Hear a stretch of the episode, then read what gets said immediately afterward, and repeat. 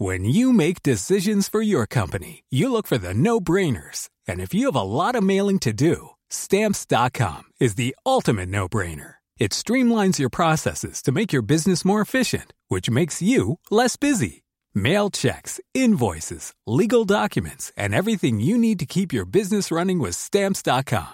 Seamlessly connect with every major marketplace and shopping cart. Schedule package pickups and see your cheapest and fastest shipping options from different carriers with rates up to 89% off USPS and UPS rates. And with the stamps.com mobile app, you can take care of mailing and shipping wherever you are. Make the same no-brainer decision as over 1 million other businesses with stamps.com. Sign up with code program for a 4-week trial plus free postage and a free digital scale. No long-term commitments or contracts. That's stamps.com. Code program.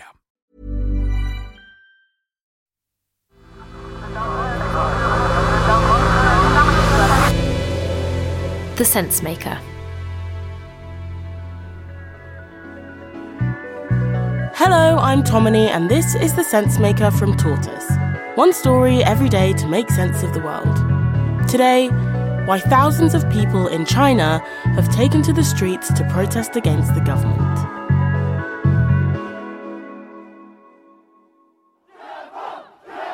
It was a fire that lit the fuse. Last week, flames engulfed a residential building in the western city of Urumqi, killing 10 people. Locals blamed the Chinese government's strict anti COVID lockdowns for the deaths. They said residents weren't able to leave when the fire started, and that's why they died. Things were made worse when local officials publicly denied that COVID measures had hampered the rescue, instead, blaming the residents for not saving themselves. Video footage of the fire spread quickly online, and so too did the public outcry. People felt moved to rebel, partly out of solidarity with the residents of Urumqi and partly out of frustration at COVID restrictions in their own areas. Students at some of China's most prestigious universities were first to protest. They marched across their campuses, flashing torches and carrying signs with slogans like, May the Chinese youth get over the apathy. Then, in Shanghai, hundreds chanted, No PCR tests, we want freedom. In Wuhan, the city where the COVID pandemic began in 2020, videos on social media showed hundreds of residents smashing through metal barricades, overturning testing tents, and demanding an end to lockdowns. In the capital, Beijing, hundreds gathered holding blank sheets of paper, a protest against state censorship. Protests of any form, let alone people taking to the streets, are incredibly rare in China because it's a huge risk to speak out against the ruling Chinese Communist Party and its leader, Xi Jinping. Free speech has effectively been wiped out, so the fact that so many thousands of people have taken part illustrates just how angry and desperate they are. But China has faced three years of tight COVID restrictions, and resentment has been rumbling for a while. So, why was that fire a tipping point? Under the leadership of Xi Jinping, China has been ruthlessly pursuing a zero COVID policy, which means snap citywide lockdowns, apps tracking your every movement, and entire families being sent to squalid quarantine centres. Zero COVID means lockdowns, it means mass testing, and it means anyone who tests positive going to a government run quarantine centre. The deaths in the local tower block were not the first to be blamed on China's strict COVID rules. In September, a father said his three year old son died after he was prevented from getting the boy to hospital because his building was in lockdown. He wasn't allowed out, even when he ran to the COVID checkpoint with his son dying in his arms. Soon after, it was reported that a 14 year old girl died after falling ill in a COVID quarantine centre. Then, residents in a lockdown city found themselves trapped inside their apartments during an earthquake, and a bus transporting residents to a quarantine facility crashed, killing 27 people on board. They'd been sent into quarantine after only a handful of cases were reported. As the list of incidents grew, so too did people's outrage.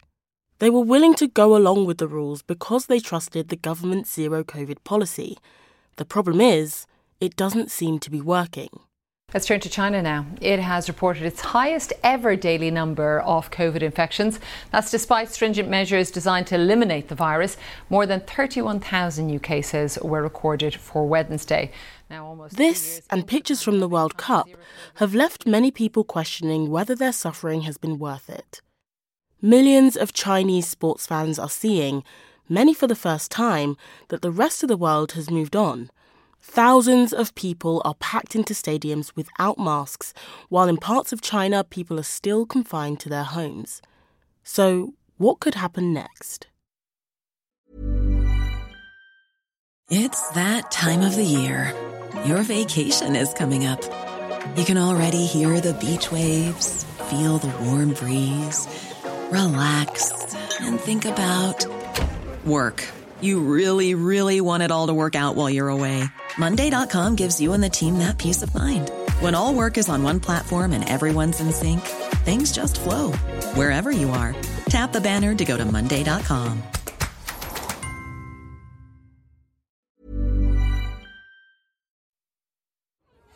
These protests are dramatic and significant. Large scale dissent has burst onto the streets for the first time in decades and President Xi Jinping has been directly criticised. Been put in place in China, but these are different um, because they're making a direct call for political action, political change, most notably uh, calling for Xi Jinping to stand down. Now, I can't remember over the last several years for any demonstrations to be calling for something like that. But in the short term, the Chinese government is more likely to crack down on protesters than change its policies. President Xi has an ironclad grip on the party and the country. It's even possible that he'll remain in power for the rest of his life. He recently said his government would not change its commitment to the zero COVID strategy. In fact, he said there was no room at all for wavering. This gave local officials a clear signal.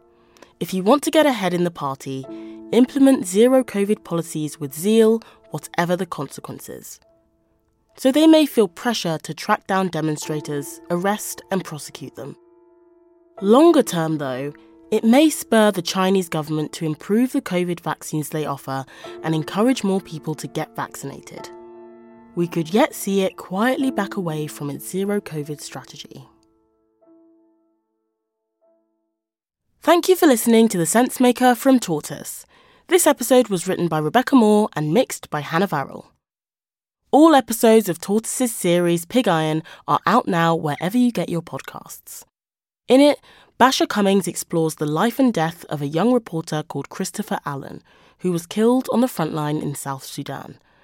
But hours after his death, the story about who he was and what he was really doing there splintered. So, along with Chris's cousin Jeremy, Basia investigates what took him there and why. To listen, search for Pig Iron on your podcast app or click on the link in this episode's description.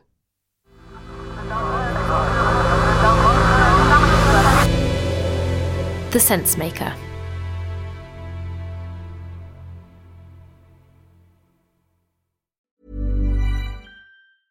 Hey, it's Paige DeSorbo from Giggly Squad. High quality fashion without the price tag? Say hello to Quince.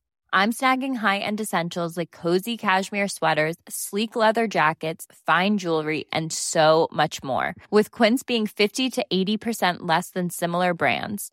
And they partner with factories that prioritize safe, ethical, and responsible manufacturing. I love that. Luxury quality within reach. Go to quince.com slash style to get free shipping and 365 day returns on your next order. Quince.com slash style.